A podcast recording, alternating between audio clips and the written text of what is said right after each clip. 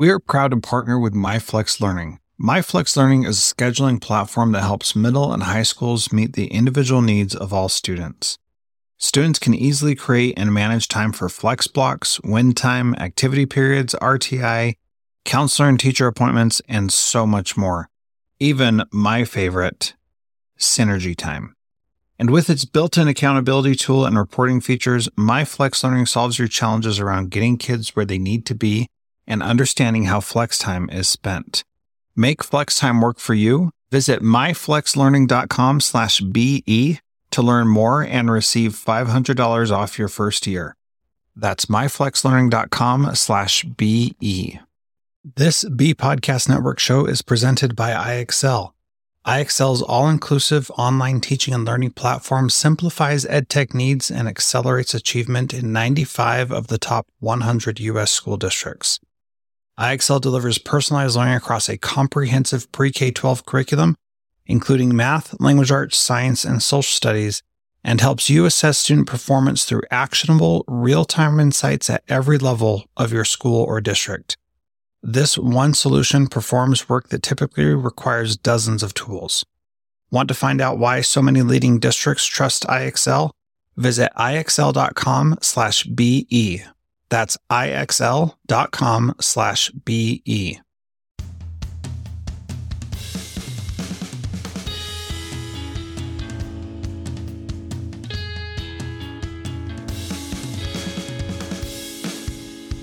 Welcome to Transformative Principal, where I help you stop putting out fires and start leading. I am your host, Jethro Jones. You can follow me on Twitter at Jethro Jones.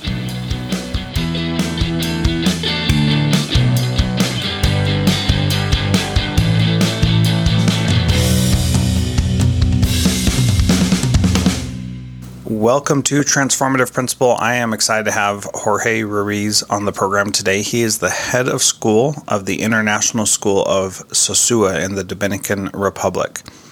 He has been in the field of education for over 20 years. He's been a teacher in the primary, secondary, and university levels, as well as an administrator for primary and secondary schools. Mr. Ru- Mr. Ruiz is an educational consultant specializing in project based learning professional learning communities, and shared leadership. He received the National Merit Award for contributions to education from the Dominican Republic in 2018. He has also served and hosted on Cognia engagement reviews in several countries of Latin America. Jorge, welcome to Transformative Principal. Thank you for having me. I'm excited to talk with you today. We have um, already talked before, and I learned a lot of amazing things about the Dominican Republic and about um, the school that you serve in. So, start out by telling us a little bit about the school that you serve in because it is so unique and it is very different from what probably most listeners of this podcast have heard about. Well, sure. Um, right now, I am in the International School Sosua, which is at on the north coast of the Dominican Republic. It's a, a very beach town rural community. Um, but at the same time, one of the beauties of it is that it it is considered to be, you know, Im- it's an immigrant safe haven. It's an expat territory. Uh, so the ISS, the FASUA, has been around since 1989. And through the, you know, three decades, what it has always been known for is its two major elements. One, creating citizens that uh, are socially conscious of what's happening, what's happening around them, uh, while always, always striving for academic excellence. You know, I know that that sounds very, you know, typical of a school, but one of the beauties behind ISS and the community that we are in, that we have 27 different nationalities here at ISS. It's a very small school that starts from students that are like a year and eight months old all the way through seniors at 12th grade, of course. And in that, we all we have less than 300 students. So you just imagine having less than 300 students from 1.8 years to 18 years, and at the same time having 27 different nationalities. So it's a very peculiar and beautiful place to be in uh, because everything, everything that you teach, everything that you uh, go through has to also consider this like vast array of different points of views and perspectives about how the world is, how the world should be, and how the world was also. So everything from science to history through literature, you have to see it in a different lens. Yeah, I just find that so fascinating because we think about diversity here and you know the difference is is, is how our country is created and and what makes us diverse is different than uh, you being in a in a different country than than we are. And we talk about diversity of having you know maybe four or five different nationalities is is fairly diverse in in most schools here. And a lot of places, you know, they have dozens and dozens of different nationalities in really diverse areas. But we have this thing that keeps us all um, together, which is that we are Americans or trying to become Americans, and the expat um, type of clientele that you also attract, they're not necessarily doing that. And so they may be working there in the Dominican Republic, but still maintaining citizenship in their home country and, and things like that. Is there anything else you want to say about that that I maybe missed or got wrong? Well, I think the other piece to it is that it, it, one of the things we are a U.S. accredited school, so our our institution, well, all of our students graduate with um, a diploma from the Dominican Republic Ministry of Education, but they also graduate with one that is U.S. accredited as well. And it's also one of the things that has been really interesting is you know ba- having that balancing act between what does the Dominican Ministry require you to do what does the you know U.S. Secretary of Education require you to do? And at the same time, you have these 27 nationalities, so you have to really you know take that into consideration when when we teach certain topics. And uh, we even with just the, the, books that we purchase and the uh, the ideals and the beliefs behind it, there are small tweaks of what we have to say and what, how the way we have to think about it because you know you go through all all these other ideas, you know, and, and I think diversity is, is, is, a beautiful thing. It definitely has, has forced us as educators to have to understand that there is no real, there, there are multiple points of view to everything. And, you know, the facts are the facts. So let's, you know, if we teach the facts, we're going well. We're doing good. We're doing the way that it's supposed to go. Uh, but the idea is, you know, how do you also teach students to respect others' points of views how do you teach students and even how to teach educators and parents, you know, because it's part of your community to be collaborative and to be respectful of each other and to promote that diversity and be proud of that diversity. Yeah, and being proud of the diversity is is different than just acknowledging that exists. Um, I want to talk a little bit about relationships because that's something that that I know that you see as incredibly valuable for any kind of uh, work in a school. What what does talk to us about how you see relationships and how important they are? As an educator and a learner myself, I have learned that I am in continuous evolution. And one of the things that I have grown to understand that is, you know, in education, we hear that success is measured by uh, percentage, a letter grade, you know, some rubric. Not to say that this isn't correct. However, I think that the success of an institution, of your your institution, your classroom, it's not going to be based on standard-based reporting or the latest literacy program. It's going to be in regards to the relations that you have built and how those permeate and are ingrained into the culture that you live in.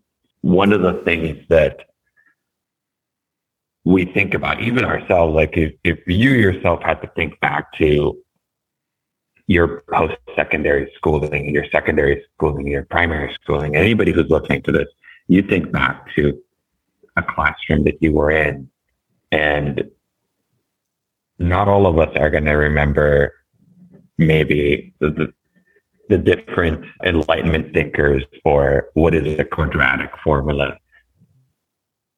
Or what are what exactly are all the the elements in the periodic table.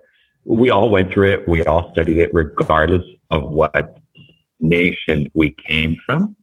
We all have to go through it but what we're going to remember is who were those educators who were those people in that community that impacted us the most Who were those people who were respectful to us? Who were those people who had empathy for us? And those people who had like an authentic relationship with you that actually turned into like a long lasting relationship or a long lasting effect into who you are as an educator, who you are as a learner, and who you are as a person. So to us, the relationships that are built, we've gone to the point of starting to say that they have to be, there have to be called real relationships. And that's where we come up with the acronym like respect, empathy, authentic, and long lasting. If you come into the classroom, if you come into the building, you know, because when we talk about relationships, we are talking about, you know, the security guard at the gate. It is the the maintenance staff. It is the gardeners. It is the cafeteria staff. And yes, it is the IA and the interventionists and the coaches and the teachers, but it's also the PTA.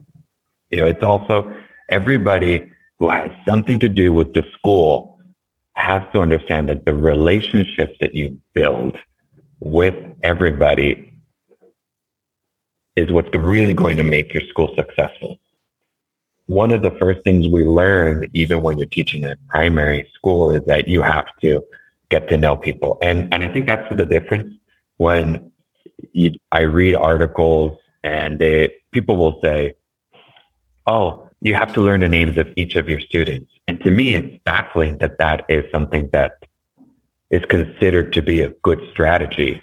To me, that's, yeah. that's a given. That's a given. Yeah. You have to know the names of all your students, but you have to go beyond that. You have to know where they're coming from. You have to know each of your students' stories. And I know that there's going to be educators out there that will say, well, you know, it's impossible when I have 100 students.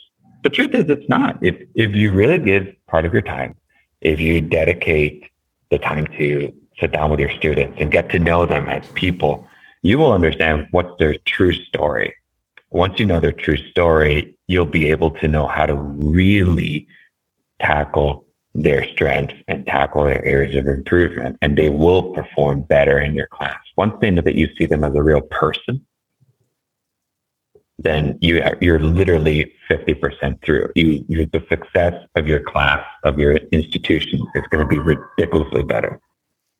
Yeah, absolutely. And those those small acts of getting to know someone and understanding their story, almost every kid is just looking to be seen and understood for who they are. And if you start there rather than just knowing somebody's name, which is a, a pretty low bar of success, but making sure that they're seen and heard really goes a long way for every kid, regardless of their age, regardless of their economic status, regardless of their disability or lack thereof or giftedness.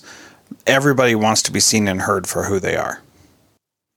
Definitely. And one of the things that really shocks me is, for example, you think of any other any other career, let's say like for example, a doctor. You go and you go to a doctor's office because you have an ailment or because you want to perform better in something else, right? So it could be positive, like it could be negative, or maybe it's just a random routine checkup.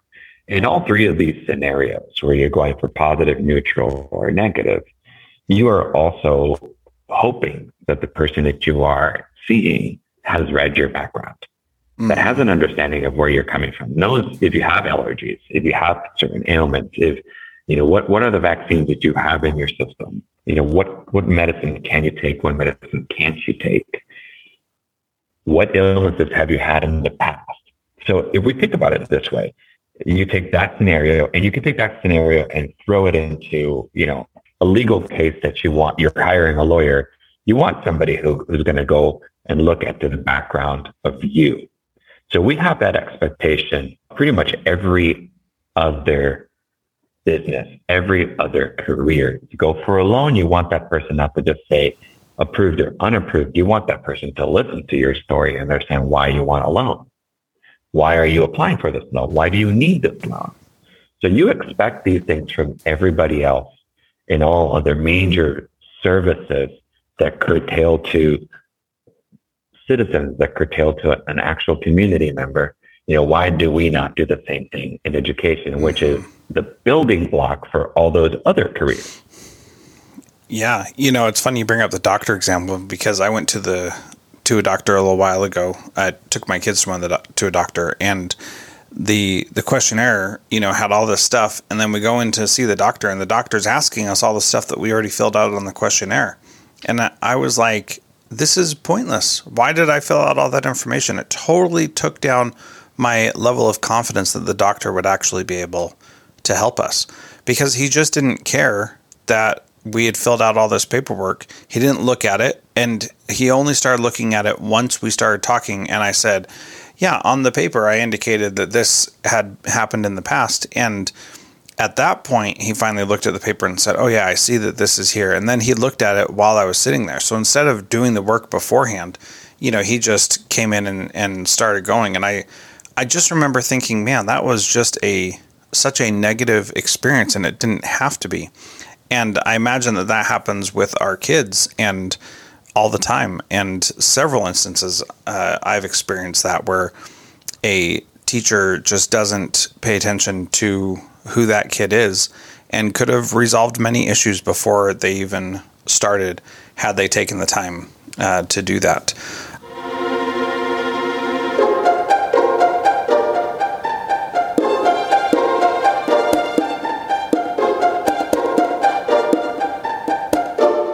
Want to share something that I am sponsoring, which is the Equity Awards. Transformative Principal's proud to sponsor the inaugural Excellence in Equity Awards presented by the American Consortium for Equity in Education. This award program, designed to spotlight and celebrate high impact work across K 12 education, features 27 different award categories covering all angles of equity. 10 categories for educators and support staff from every role in our schools, and 17 categories for companies and nonprofits. I'm sponsoring the leadership category, naturally. Educators of all roles and backgrounds, including school and district leaders, technology leadership, teachers, mental health professionals, librarians, and media specialists, and more, can self nominate or nominate a colleague. All companies and nonprofits, including publishers and authors, can submit nominations as well. You can find all the information at ace-ed.org slash awards. That's ace-ed.org slash awards. Get your nominations in before June 30th.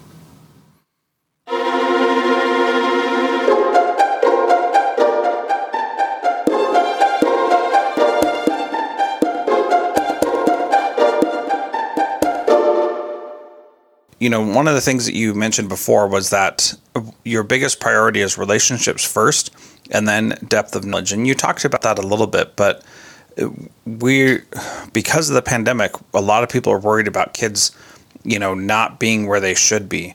Uh, but you would still assert that relationships are more important than getting that depth of knowledge.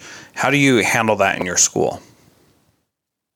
Oh, yeah. Well, first of all, I'm just going to reconfirm exactly what you said there's been so much talk about the learning gaps and the learning gaps and the learning gaps. And the truth is that we always have learning gaps. You know, yeah. there there is never a group, even if you have a honors prep school that people have to literally apply to attend. There's still going to be learning gaps and there's still going to be different levels, even in those groups. So a true educator will differentiate. A true educator will run diagnostics. A true educator will constantly run formative assessment to understand where their students are and how to navigate and adapt to where they are. So that was that's always going to be happening. So the learning gaps were going to exist regardless. Few people are talking about the social emotional elements of the students teachers and parents after this pandemic. So building those relationships, saying, I see you eye to eye. I understand what you've been through. I've been through it myself. What has changed since then? You know, what has changed since the last time we were able to see you? 12 months. You know, some, some schools in, in some parts of the world were blessed to be able to continue having in-person teaching. Here in the Dominican Republic, we went 18 months without in-person teaching, mandated by the government. So it, it really didn't depend, didn't depend if your parents were okay. It didn't depend if the vaccines were available. It didn't depend if your school was um, equipped to receive them. It was just mandated that everything had to be at you know distance learning for 18 months. Um, so when you think about that, we had 18 months without seeing students. We lost connection with kids. We lost rapport with students. We lost rapport with parents. We lost rapport with our community. So building that first, again, is the most important piece. After that, you got to go for depth of knowledge. And here's a piece where it's a little bit different to, I guess, what a lot of people are saying. A lot of people are saying we have to rush through the curricula.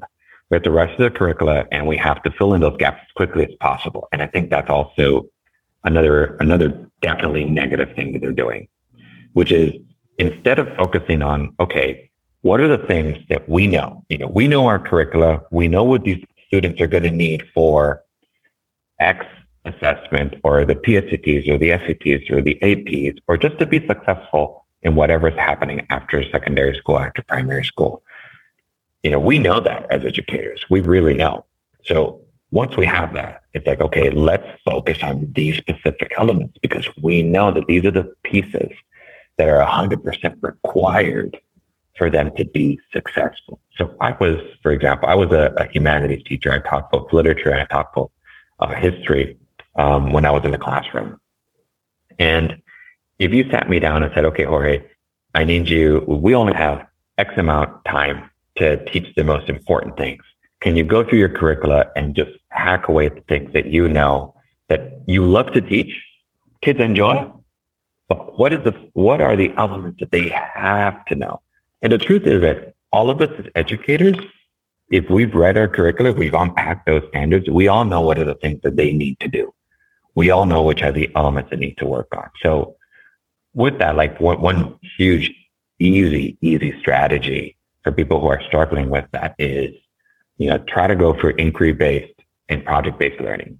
Try to do mil- a multidisciplinary approach that is inquiry based and project based instead of teaching everything separately and trying to just ram worksheets and homework down uh, students' throats, which is just basically going to make you not really enjoy your job either and give you more work, actually. Mm-hmm. You know, mm-hmm. try to make something that is inquiry based and project based, that is multidisciplinary, that requires you to collaborate with your peers, requires uh, your students to understand that you teachers are collaborating. So they are building this knowledge with different teachers at the same time. That's beautiful because then they understand the world works that way.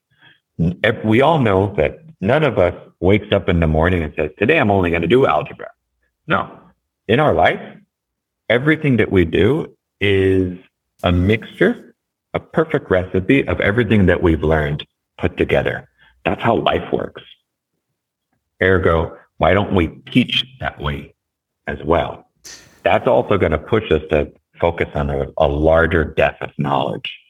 In the yeah. primary grades, the biggest question and the biggest fear is, oh, the literacy is gonna is gonna eh, it, our literacy program is definitely have got hit because of the pandemic. So let's cut science, let's cut social studies, and that's a giant mistake. Yeah. You could teach literacy using any subject.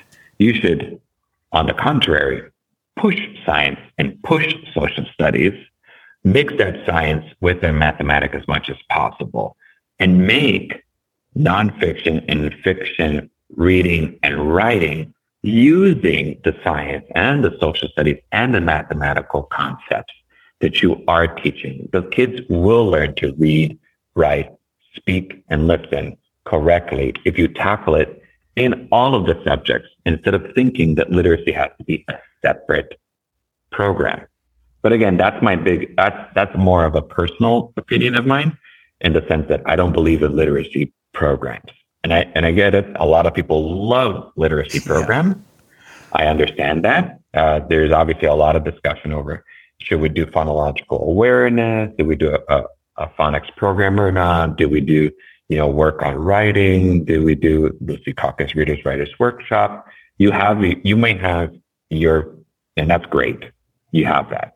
What I believe is that true, true readers true writers learn that when they're tackled with it in different ways.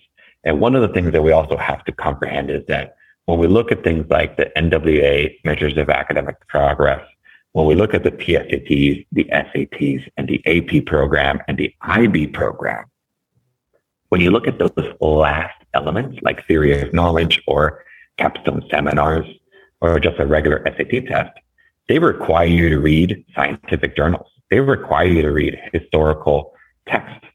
So if you've not been exposed to historical text and scientific journals in your schooling, you're also not going to do well on those tests either. So even for those people who are very traditionalist and believe in uh, traditional assessment, it's another point or two.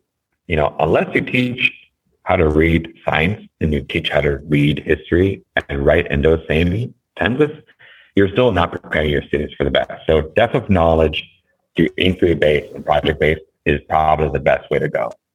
Yeah, I, I absolutely agree. And one of the things that I was very close to doing in one of my schools, I don't know if it would have ever come to pass, but I was heading in that direction of eliminating our English language arts courses and pushing that into every other course so that the things that kids would have learned in that course, they learned in context of the other uh, classes that they were taking from electives to social studies to math and science because uh, being able to read great literature is good and should happen, but it's so much more valuable in the long term to be able to connect ideas, to understand all these different perspectives based on the the position of the person who who was writing or who is talking about that thing so that you can understand all of that in context. I think that's so powerful and it's really a a, a testament to how important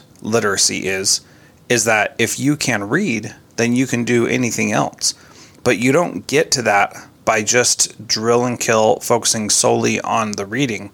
That is enough to make someone, you know, go mad. But if you can instead focus on helping kids read things that they are interested in and read things that actually matter, then it increases their literacy significantly because they're able to apply it in different contexts. And it, that doesn't mean that their early literacy scores are going to dramatically improve suddenly, but you'll be able to see the fruits of that from everything else that you're doing with kids. Does that does that make sense? Yes, definitely. And you think if you think about it, it that's kind of like how life works. You know, when when we consider even in sports, if, if you think about sports, which is a great analogy, you prepare an athlete to do multiple things. And they might be great at one particular skill, but you always prepare them for everything. And I can sit you down and say, Jethro, you're going to be a pitcher. And I can explain to you with multiple videos and worksheets and activities the anatomical and mechanical elements that you would need to be a pitcher. But the truth is, I also then have to, at some point, get you to actually throw a ball. And then after that, even after after that, after just showing you how to throw the ball, it's you have to work on form, you have to work on speed. But take that example, and even the pitchers have to learn how to bat, and they have to learn how to catch, and they have to learn speed, and they have to learn how to run because they're going to be exposed to those things. But how do you get a good pitcher and how you get a good athlete is through pure practice and through actually getting them into play. And you have to get them to play with a team. And then you have to actually have them play with another team and learn from their mistakes and so on and so forth. And you can take that example and use it honestly with almost any sport or any any particular recreational element of arts as well, is that people learn through doing. And it's the hmm. same element. We I can try as much as possible. So it, it doesn't to me it, it's the idea of literacy can be taught definitely in the class in the very early ages. That makes perfect sense that we are teaching the kids, you know, basic phonological awareness. That's beautiful. That's awesome. That's true. And that's actually the way we do it here at ISS. We work at phonological awareness first, as opposed to just understanding like this is the letter. Mm-hmm. Let's go through it. It's understanding um, the um, consonant vowel pairs or the specific rules and the rules that don't work. But you really, in the end, as much as you want, will only truly learn how to read, speak, and listen through pure practice. I see it as an international educator all the time. I'll have uh, somebody applying for a position and I'll ask them like, well, you know, what's your experience in Spanish? And they'll say, oh, I took Spanish in school. I took Spanish in college. And I was like, I'll, I'll, I can switch to Spanish and start speaking to you. And they're like, oh, wait, no, it's not the same. It's the truth. It's, you only really do it through, through practice. Mm-hmm. You could be living in the Dominican Republic for 10 years, but if you don't go out and expose yourself to Spanish and you go and, and, and speak to actual people in Spanish and hang out with people in Spanish, your Spanish is going to stay at the same level, which is something that you could see in the States. You could see a lot of immigrants who've got to the United States that do not know the language. But the truth is, is they're not exposed to, to that language because they all usually go to live together, stay in their same group together, which there's nothing wrong with that. But take that reality and look at into what happens in school. If you do everything per subject, the kids do not connect the importance that exists between one subject and the next subject and how they all actually mesh together. Yeah, that's that's really beautiful, Jorge. I, I think that as we understand that better, our education system is going to get better as well. And in every school that I have implemented some sort of inquiry based approach, I have seen kids learn deeper, faster, and are able to reproduce the information they learned more effectively. I mean, that has just been the reality. That that's that's not that's just what happens when you do that. So my final question for you, Jorge, is what is one thing that a principal can do this week to be a transformative principal like you? Well, I would say the first, the, one of the most important things is we all have a lot, we all have mountains of work. We all have to worry about scheduling and budgets, and we have parents and we have disciplinary issues. And, you know, those things will never, the one thing you need to do is get out of your office, go to the quad, go outside to the park, go to the cafeteria, and sit down with the kids. Not to talk about what they're learning, not to talk about the teacher, but to just talk about whatever they're talking about. So you just sit there and you eat with them and you're one of them. And it's going to be awkward at little, some of them. If, if, if you are a person who doesn't really leave your office and they don't see you much, they're going to say, well, what are you doing here, Mr. Jones? But if you actually sit down with them little by little, just talk to them and, and relate to them and listen to what they listen and talk about what they talk. You know, it's one of those things of, you have to put yourself in their shoes and understand where they are because sometimes we disconnect and mm-hmm. we run a school and we run a team, but we don't really know what's happening. So it's always good to sit there and, you know, like for example, I I had to listen to the last two albums of Taylor Swift front to back because the truth is, um, you know, when I sit down with my fourth graders, um, that's what we talk about. We talk about yeah. Olivia Rodrigo. We talk about Taylor Swift. But I can talk about is my favorite song, and they can talk about their favorite songs, and we're we're having that conversation. You know, I can sit down with my seventh graders, and we're talking about the national baseball leagues, and we're sitting there and saying like, you know, my team's better than yours, and we talk about last team last week's win. Or I can sit with the varsity volleyball team and because you know I go to all their games, so we could talk about that, or we could talk about the latest Marvel TV show. And you have to keep up with what they're doing. And that's the reality behind it is, you know, as a leader, your, your job is to, yes, make sure that everything runs smoothly. But the best way to know and ensure that it's running smoothly is to know what your constituents believe, breathe, and feel. Yeah. I mean, that is absolutely right. And that's a small price to pay for the benefit that you'll get from that. Jorge, thank you so much for being part of Transformative Principal. If you'd like to follow Jorge on Twitter, he is at Teacher Yorch, Y O R C H. And uh, thank you again, Jorge, for coming on and being part of the program. No, thank you, Jethro, for the invitation. Uh, that was great.